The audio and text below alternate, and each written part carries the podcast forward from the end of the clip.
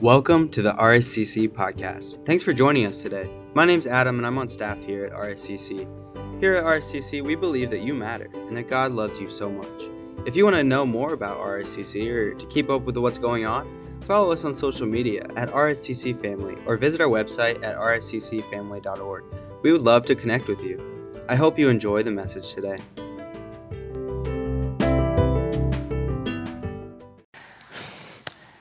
Good morning. It's good to be with you again this week, and I, I, uh, I hope that you came expecting that there'll be something that will help you in your emotional life, because many times in church we don't talk much about emotions unless we're talking in terms of how someone messed up.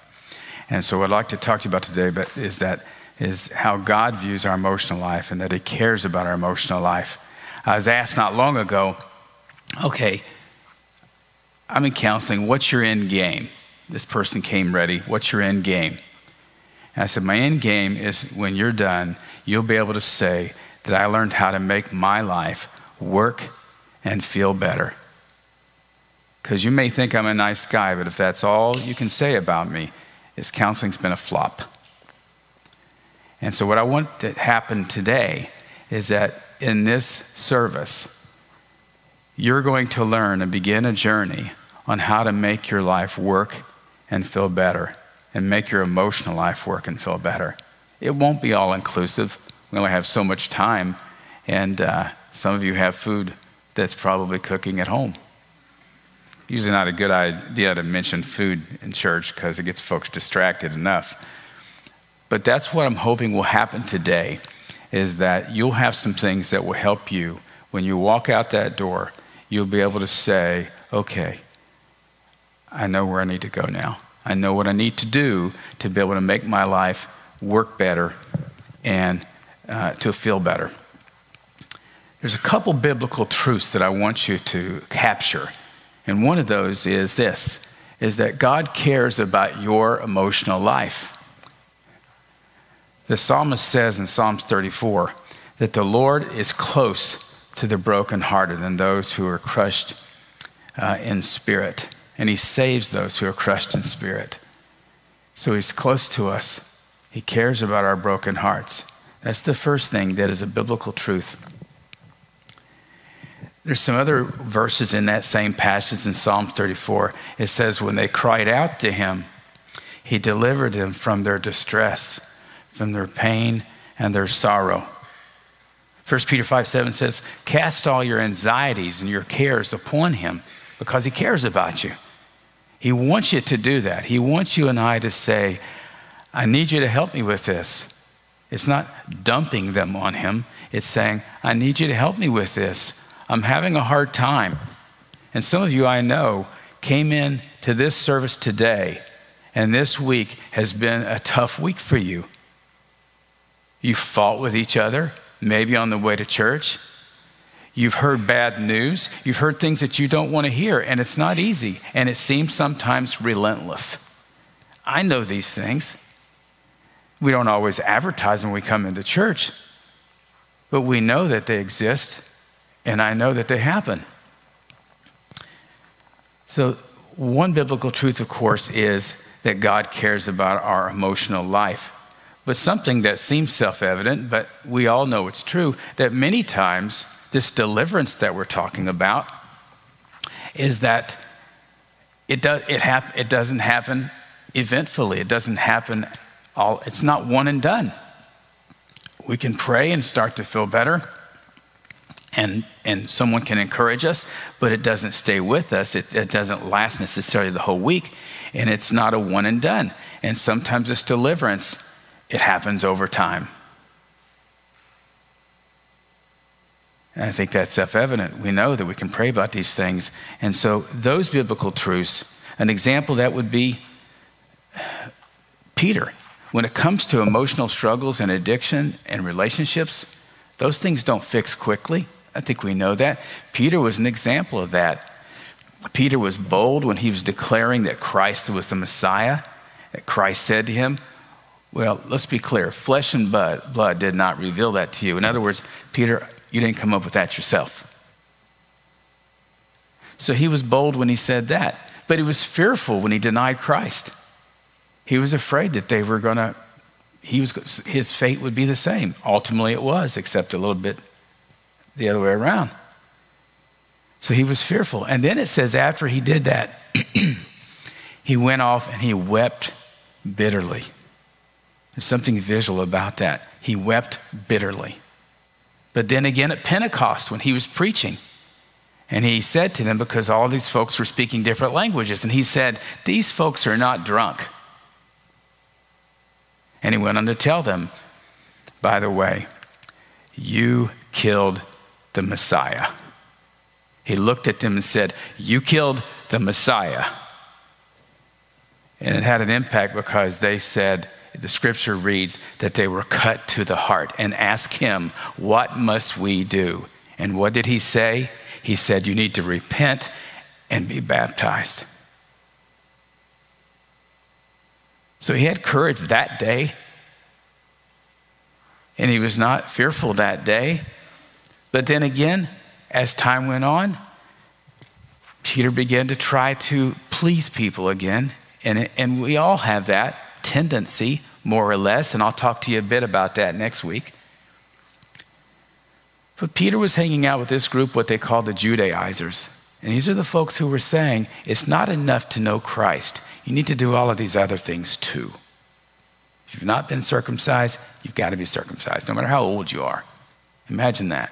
Well, I won't ask you to imagine that. Let's just say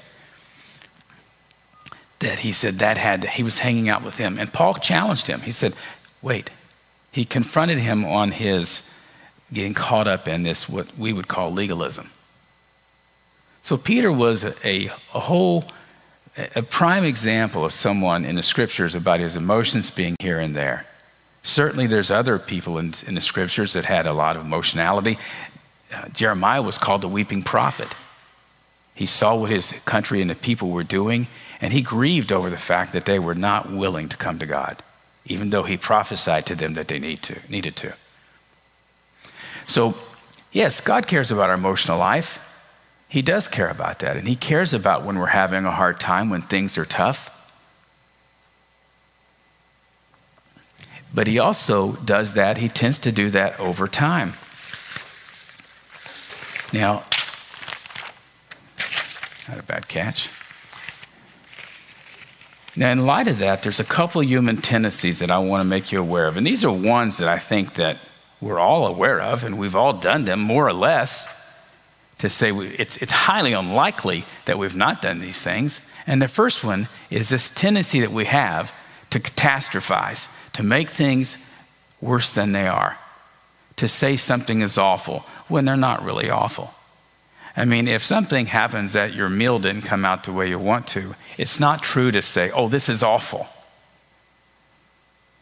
It might be disappointing and inconvenient.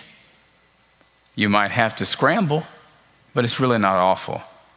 We all know things that are truly awful. But let's take a look at what happened here. This first one, a tendency to catastrophize. Let's look at the scripture.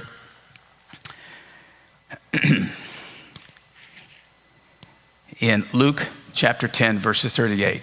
As Jesus and his disciples were on their way, they came to a village where a woman named Martha opened her home to him. She had a sister called Mary who sat at the Lord's feet listening to what he said. But Martha was distracted by all the preparations and that, ha- that had to be made. She came to him and asked, Lord, don't you care that my sister has left me to do the work by myself? Tell her to help me. And Jesus said, now, in all fairness to Martha, we would be a little bit on the nervous side if we knew Jesus was coming to lunch. Things might be a little different around our house. But he said, he said, Martha, Martha, Martha. The Lord answered, You are worried and upset about many things. Now, one of the things that happens when we catastrophize and we begin to look at many things, and we don't see anywhere that Jesus condemned her. He said, Martha, Martha, you're worried about many things instead of, but only a few are needed. And, and I'm it, essentially. I'm the one thing today. I'm the thing du jour. I'm it today. Who do you know that says, I've got a million things to do? Who do you know that says that sometimes? I've got a million things to do. You, you understand Martha. You understand why she was coming in and almost telling Jesus what to do. Tell her to come in here. So, the tendency to catastrophize and make things worse is a source of a lot of depression, anxiety, and feeling overwhelmed. And this is something that I'll talk to you in a bit about how we can begin to overcome that. The second tendency is to disown and shift responsibility for how we're coping with our emotions. It's a human tendency and it's been around forever. Let's take a look at what happened with Adam. he was in the garden. God had told him to not eat from the not tree of knowledge of good and evil. He had told them both to not eat from that. They both did. So he asked Adam about it. And in fine form, and this is where sin began, well, when they actually ate, he said, The woman that you put here with me, she gave me some fruit and I ate it. Now, who was Adam saying was responsible for his decision? Do you know anybody that shifts responsibility and blames? Who was he saying? In one sentence, I mean, talk about effective disowning. In one sentence, he said, Well, this woman, by the way, that you gave me. Okay. So he said this he said, This woman is one that caused it, and you, you're the one who gave it to me. Now, let's read on. By the way, God later set him straight in a few verses down. It says, By the way, because you listened to her, here's what's going to happen. He was essentially saying, let's be clear, Adam. You had a choice to make. Just like Abraham when he decided to have a relationship with Hagar. He could have said to his wife, No, if we can't have any, I don't want one. I don't want a child with anyone else. God's promised me, but we've talked about that in previous previous uh, sermons. Let's take a look at Genesis. But on Cain and his offering, he did not look with favor. God did look with favor. If you read the passages around that, Cain had given God his leftovers. Abel had given him his first fruits. But on Cain and his offering, God did not look. He did not look with favor. So Cain was angry and his face was downcast. Then the Lord said to Cain, Why are you so angry? What is your face so downcast? If you do what is right, will you not be accepted? In other words, if you'd done the right thing, this wouldn't, we wouldn't be talking. That's the Stewart paraphrase, but we wouldn't be talking. But if you do not do what is right, and this is important, in the other translations, he said, okay, you're downcast right now. But here's where it's going to change. He said, sin is waiting for you just outside your door. And you're going to, it's not, it's not going to be pretty because you're down now, but you're going to be angry in just a bit here. I know what's going to happen here. You need to master this because it's going to turn into something ugly. Do you know anyone who gets hurt and when they get hurt, it doesn't take long for them, or when they're down, they become angry? Do you know anyone who does that? We all do. Of course, I'm asking you a question. We all know the answer. But he said, Sin is waiting outside your door. And he kills his brother. And then when God says, Where is your brother? He has the ultimate attitude. He says, in our language, It's not my day to watch him. In the King's English, Am I my brother's keeper? So, this tendency to shift responsibility is rampant. It's rampant. We hear it every day. We hear it in athletes. We hear it in, we hear it in politicians. That almost seems like such an obvious thing to say that I almost felt like I shouldn't say it. But we notice that folks tend to shift responsibility. Now, let's think about this anger that he's talking about before, because there's a process that's going on. Think about, if you will, imagine, if you will, you've got this saucepan here, and underneath it are these flames. And these flames are things like hurt and sadness, disappointment, guilt, feeling overwhelmed, feeling, I've been in southern Indiana too long, feeling, feeling overwhelmed. uh, feeling powerless. And these kinds of things are just cooking this anger inside this saucepan. Eventually, something's going to happen. We know what happens. It boils over and it makes a mess. And if it cooks too long, it's like anything else that cooks on a pan. It's going to take some hot soapy water to clean it off. It becomes resentment. And they hang on to that. So, if we're going to, what, what I'm trying to say to you is this is that anger is not a primary emotion. I mean, is a, it's not a primary emotion, it's a secondary emotion. It's an emotion that we experience that covers things up. Cain didn't like being disappointed. Okay? He didn't like being down. So instead of dealing with that and saying, okay, yes, I messed up, I'm disappointed, I wish I hadn't done that, I want to learn from my mistakes, he gets mad because he doesn't like feeling weak. Why? Anger helps you and I to feel right, and it helps us to feel powerful. Now, let me ask you this.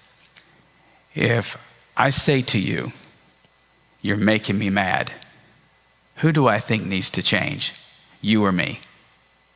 You specifically. Yes, who do you think? If I say to you, you're making me mad, who do I think needs to change? You or me? Yeah, I'm thinking you're the one who needs to change. Now, who do you think I'm going to have the most success changing? You or me? Okay? Now, have you ever had a time when you're talking to somebody that you love or somebody you're in a relationship with and they're mad at you? How much luck do you have getting them to change their mind? It's got awful quiet in here. awfully quiet. Not much, not a whole lot. Because what does anger do for us? It helps us to feel very right and it helps us to feel powerful. That's why it's so attractive. Because who wants to feel vulnerable? Who wants to feel sad? Who wants to feel hurt? Who wants to feel disappointed? Who wants to feel powerless? When we can just get mad, feel powerful and right. And if we do that often enough, feeling powerful and right, we'll be doing it by ourselves. That's the most quiet you've been all day. We'll be doing it by ourselves because folks won't want to be around us.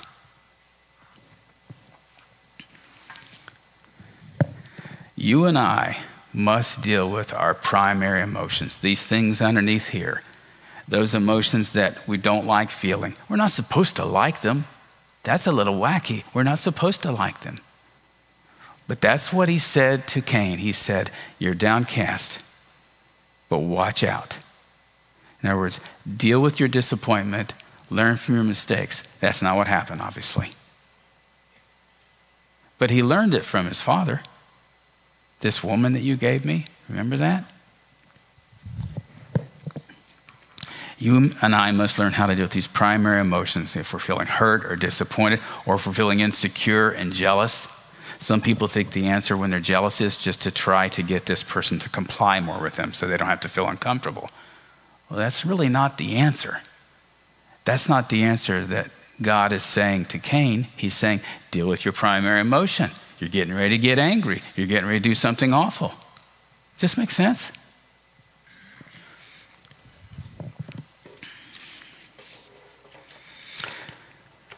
So we have these tendencies. Okay, we have these tendencies.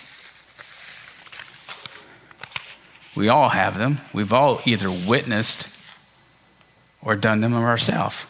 We've all blamed other folks for our emotional upsetness. We've all made things bigger than they have to be. Sometimes folks will say that to me. Oh, this is awful. Well, not really. I can tell you awful. And then I usually give them a couple examples and they quickly agree, yeah, that's that is awful. you can't do counseling for over 25, 30 years and not hear some awful things. So we have these tendencies. Okay, so what? So what do we do with this? What causes us to have emotional problems? And I'm saying these things to you not just so that this is a mental health lecture, because it's really not. I want you to understand that God does care about your emotional life. Some emotional struggles with anxiety or depression there is an element of that could be have to do with our brain chemistry. Sometimes that's the case, like folks who have severe OCD or obsessive compulsive disorder. It, it's, it's, it's a real brain chemistry kind of thing. But most of the time, much of the time, it has to do with the, the way we think. Our thinking causes problems for us. Our, our thinking becomes flawed. What I call emotional infections, the things that infect our brain emotionally, most of it's called by flawed thinking. The pro- writer of Proverbs says this in Proverbs 14 12. There is a way that appears right, but in the end, it leads to death. Elsewhere in Proverbs, it says, As a man thinketh in his heart, so is he. So, most commonly, what happens though is we tend to think that situations and other people are causing us to feel the way we feel. It might sound something like this, or causing us to be angry and anxious or depressed. He or she makes me so mad. They make me so mad. They make me feel so stupid. That situation makes me feel so nervous. And we shift that responsibility. That's most commonly the thing that happens. But it's not so much these situations and other people.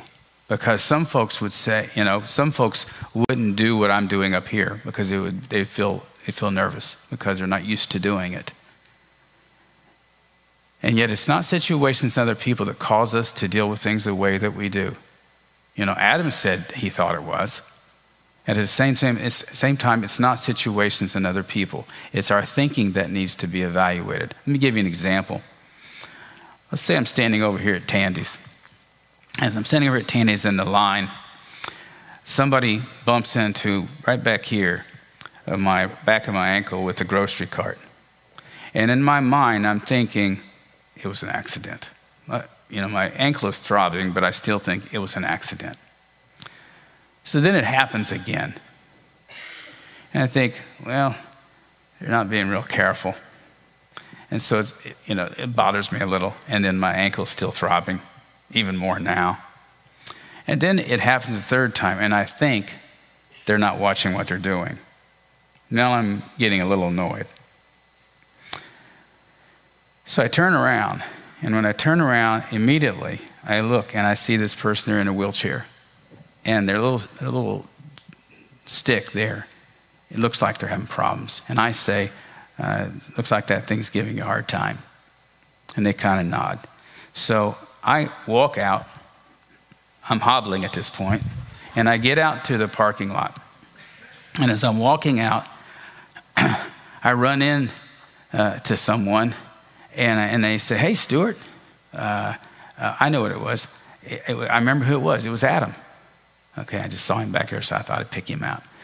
So I said, I run into Adam, and he said, Stuart, are you okay? And I said, Yeah, I'm doing all right. I said, it's, I got banged into the grocery cart over here, and this poor guy right through there in that wheelchair, uh, he, he, uh, he's having trouble with his wheelchair. He said, Stuart, wait a minute. He said, Stuart, that's Mike Elliott. He's been trying to get on disability for years. I've seen him swim in his pool. There's nothing wrong with this guy. So I think I've been had.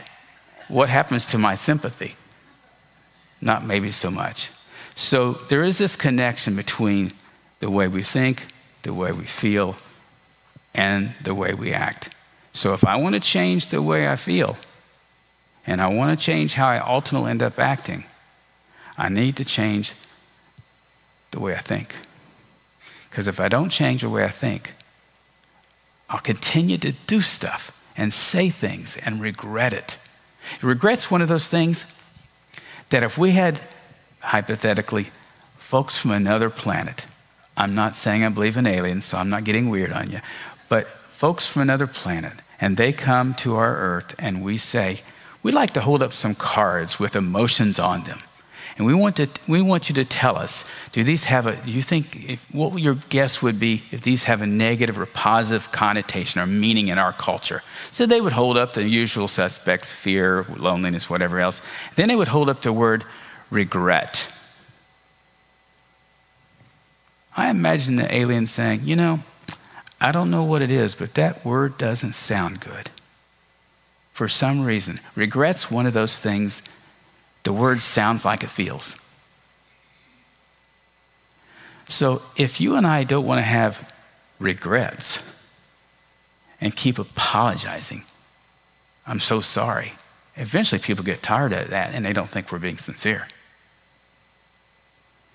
We need to change the way we think. Because if we don't, we won't change the way we feel and we won't change the way we end up acting. And then we get regret, which is not good. I've had my regrets. Each of you have had your regrets. And they're not, they're not too great, are they?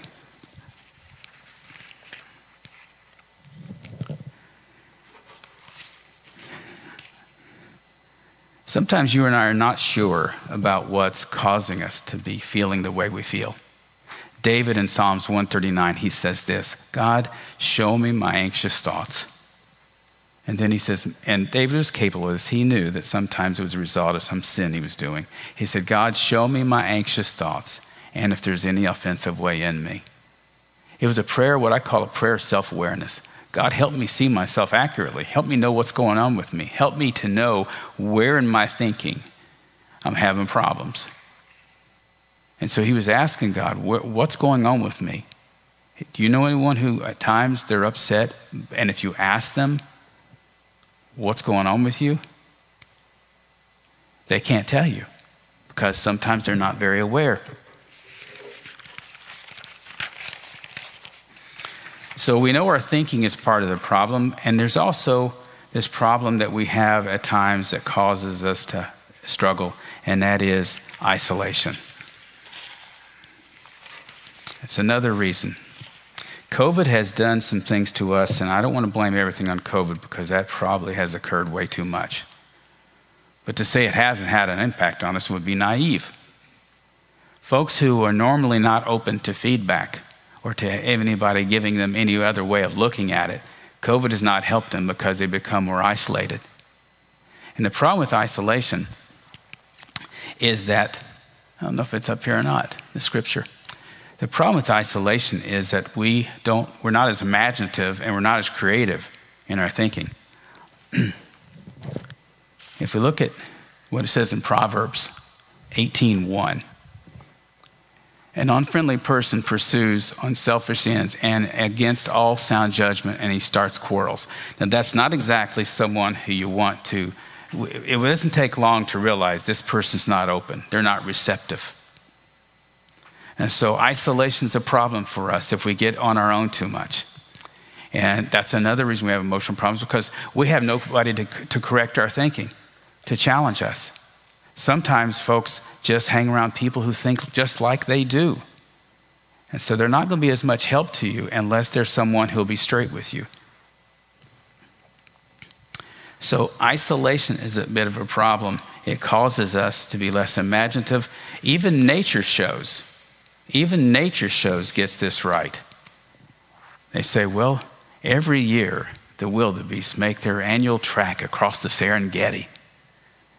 Now, some of you have heard this, you could recite it almost with me. But they make their annual trek, and the lion waits. The lion waits and watches for those that get that are young, that are old, that are sick, and what's the other one? And are isolated from the herd. That are that get away from the pack. And the lion waits to seize that moment and jump uh, on the prey. The scripture says this be alert and sober mind. Your enemy, the devil, prowls around like a roaring lion looking for someone to devour. So nature shows gets it right. First Peter talks about this. Isolation is not our friend when it comes to our emotional life. Being on our own will not help us. One of the sayings they say in 12 step groups at the end keep coming back. Just keep coming back. There's a lot of things they say, but that's one that's important because they know isolation is one of the enemies of folks who are trying to stay sober, working a program. So we all have thinking problems, we have brain chemistry, we have isolation that causes emotional problems for us, but also, and this is a, a word that's spoken of a lot, and that is trauma. To say that trauma doesn't have an impact would be naive. For example, you can probably finish this statement for me, and I'd like you to do. Time heals all. Okay?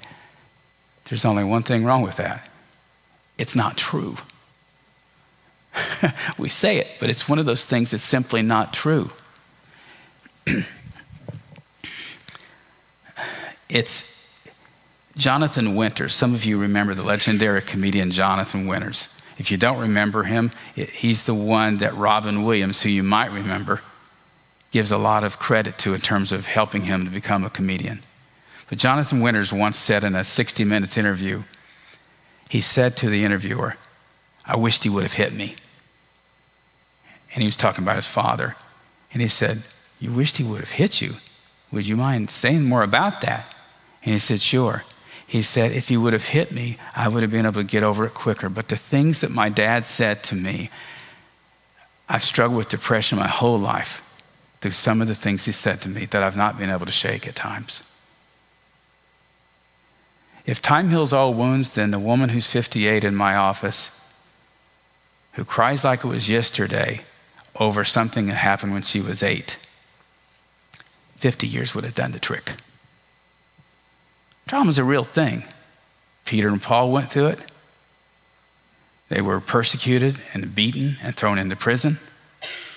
Job experienced trauma. He lost his children, all of his children. He lost all of his possessions. And he lost his health. He didn't lose his wife, but for what it's worth, she wasn't a whole lot of help to him. You know what I'm talking about. When he was struggling, in the midst of that, she didn't take the learn how to be supportive of your spouse class. She said, Why don't you just curse God and die? So she wasn't a whole lot of use to him. So all these folks experienced trauma, and so did Jesus Christ. Jesus was born into a poor family. And then they had to flee the country, being poor people, and resettle somewhere else as a refugee. He was betrayed by his friends. His family thought he was crazy. Did you know that? As they said in the scriptures, I think it's Mark 3, it says, he, they said, Have you lost your mind? His friends left him. Do you know someone whose friends have betrayed them? Do you know someone who has slandered you? And he was crucified for us, for things he didn't do. So, yes, when I say that Jesus understands trauma and he understands what you're going through, he really does. He's not making this stuff up. He knows what it's like to be talked about, to be slandered, to have your own family betray you, to have your friends leave you, and to be crucified and punished for something you didn't do. He knows these things.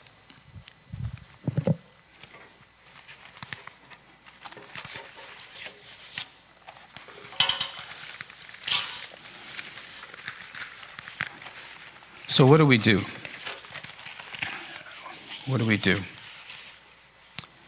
It's important that we tell ourselves the truth. What do I do? This is not making me feel better, Stuart. You talked about all this negative stuff. I came here, they invited me to come, they said you had something to say to me. So, what am I going to do if I'm going to be able to master my emotions? The first thing you and I need to do is we need to tell ourselves the truth. A prayer might sound something like this God, help me to see myself and to see my life through your eyes. Help me to see this stuff clearly because I've got so much going on with me that I'm not always seeing it clearly. I can look at you right now, and you can look at me right now, and I can describe your face better than you can, and you can describe my face better than I can. And I've been shaving this face for a long time. We don't always see ourselves accurately. So a prayer might say, God, help me to see myself through your eyes. The scripture says this in John 16 13. It says this it says that when the Spirit of truth comes, he'll show you all truth. These are what I call, you remember I said these, these, these thoughts that were flawed thoughts were what I call emotional infections. When we tell ourselves the truth, these are emotional antibiotics. And it's essential that we tell ourselves the truth. And the writer says that. Some truth might be, it might sound something like this I want him or her to be happy. I just can't make them happy. I'm making myself feel miserable in the process, and I feel worse to boot. A lie would be, I need him or her to be happy. If I don't get this promotion or sell the product or win the game, it won't be because I didn't do my best, but rather someone else was better. That's the truth. Sometimes it's true. I had a client one time who played in the NBA, and I asked him, I'd say, What happened that you didn't continue to play for that team? He said, They brought in better players. That was the truth. Sometimes what happens is we, without realizing it, God may be protecting you and I from a job that we talked ourselves into and that we could probably have, but we didn't get because He knows what's going on in that system and that they're getting ready to downsize and sell off, and you're just a piece of helping them market their company. Sometimes He's protecting us from something. We thought we had a deal to rent some land that we could farm, and the person went with somebody else, much to our surprise. But we don't know what it would have been like to work with them. We had never done work for them before. We never rented land from them to harvest and share. We don't know how they are to do business with. God may have been sparing us that. Some other thoughts that might make us unhappy or infect our brain will be Will I ever get over this grief? Will I ever get over my girlfriend? Will I ever get over my ex husband, my ex wife? Will I ever get over the loss of my husband or wife dying? The truth is this yes, you will.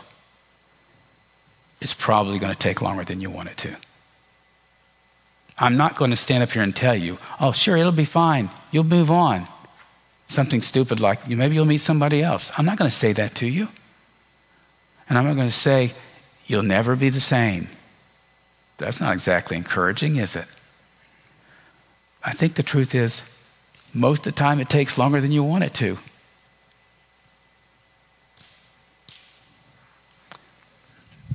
So we've got to tell ourselves the truth. Some things aren't going to take forever to get done. This is going to take forever to get this done. Well, not necessarily. When I was a boy, I had this yard to be mowed, and I looked at it, and my mom finally realized I was making the mower flood out, so she said, You can't go anywhere, even if it doesn't start. So I realized, okay, she's on to me. So I got the mower started. I'm 10 years old. I look at this yard, and it looks like a Kansas wheat field. So I thought, What can I do? What can I do? I mowed out a box. And I thought, I'm just going to focus on this box. And I just mowed a box. And then I cut out another box. The truth of the matter is, it wasn't a Kansas wheat field. It just was going to take longer than I wanted to. I wanted to go ride my bike. I wanted to run around the neighborhood, those kinds of things. John, in his gospel, says, if you know the truth, it's going to set you free. And the opposite is also true. If we're not telling ourselves the truth, we won't be free. So you tell yourself the truth. Tell yourself the truth out loud. We, we need to hear these things. We need to hear. Remind me to not use the paper that I used last time. We need to tell ourselves out loud. As I mentioned last week, educators tell us the more senses that we engage, the more likely we are to learn. Someone said it's okay to talk to yourself as long as you don't answer. Well, the truth of the matter is, we all answer. So we tell ourselves the truth. We tell ourselves out loud. We need to tell ourselves passionately. We cannot say, oh, I'm going to be fine. Tra la la. That won't work. The roots of emotional problems are like tree roots that go down or some kind of root that goes down and gets into your septic or what have you, and they don't give it up easily. So we need to say to ourselves, you know, I'm going to, you know, it's, it's probably going to take longer than I want it to. Here's how it might sound I miss her, and I'm hurting. And I, I don't think it's going to take forever to get over this, but it's probably going to take longer than I wanted to. And I don't have to act like I'm thrilled about it. I'm not going to walk around like Eeyore saying, Oh, isn't it awful? Or Puddleglum for you C.S. Lewis fans.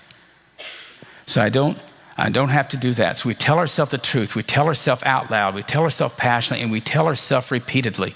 Let me ask you this when you go to a doctor and they give you antibiotics, what do they say? Do they say, these are going to kick in right away and you'll be fine. No. Do they say once you start taking them and you start feeling better, you can stop? No. What do they say?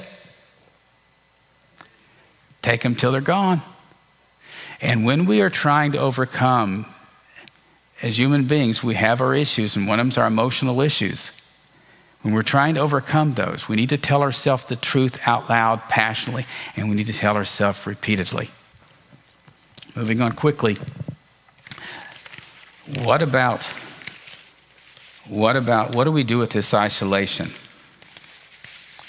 Well, Hebrew writer says this. He says, you need to look for ways to spur each other on to do good things to consciously consider, to consciously ponder. When it says, let us consider, what it's saying is, let's, let's, let's thoughtfully ponder. Let's look for ways when we're around him or her that we can encourage them. Now, we can't do that if we're at home. That same writer goes on to say, let us not forsake the assembling of ourselves together in the manner some of them are. Which essentially saying is, come to church. Come here consistently. Be around people so you're not isolated, so they can influence your thinking. You don't have to come here and act like it's all okay. In our church, our church needs to have as much, if not more, transparency than a good AA meeting, where at that point, they're convinced that things, unless they're there involuntarily, they're convinced things that their life isn't working. We need to have a situation in our church and in other churches where folks know when you come there, you don't have to fake it.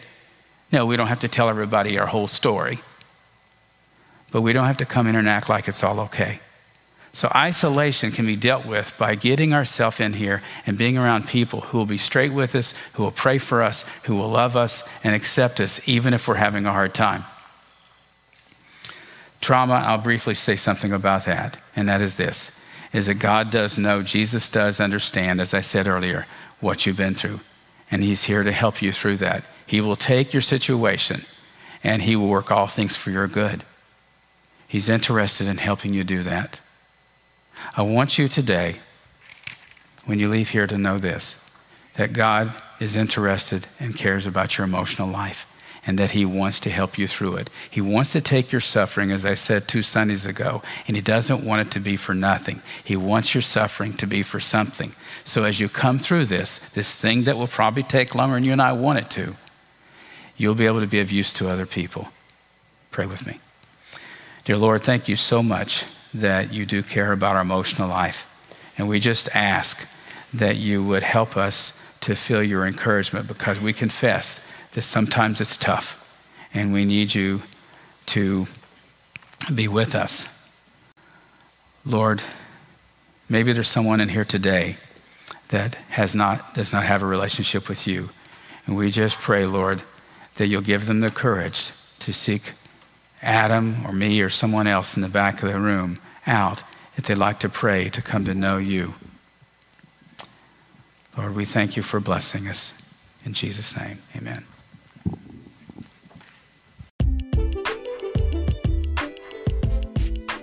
Thanks for joining in with us today. We hope that you were blessed by this message and that you were drawn deeper in faith with Jesus.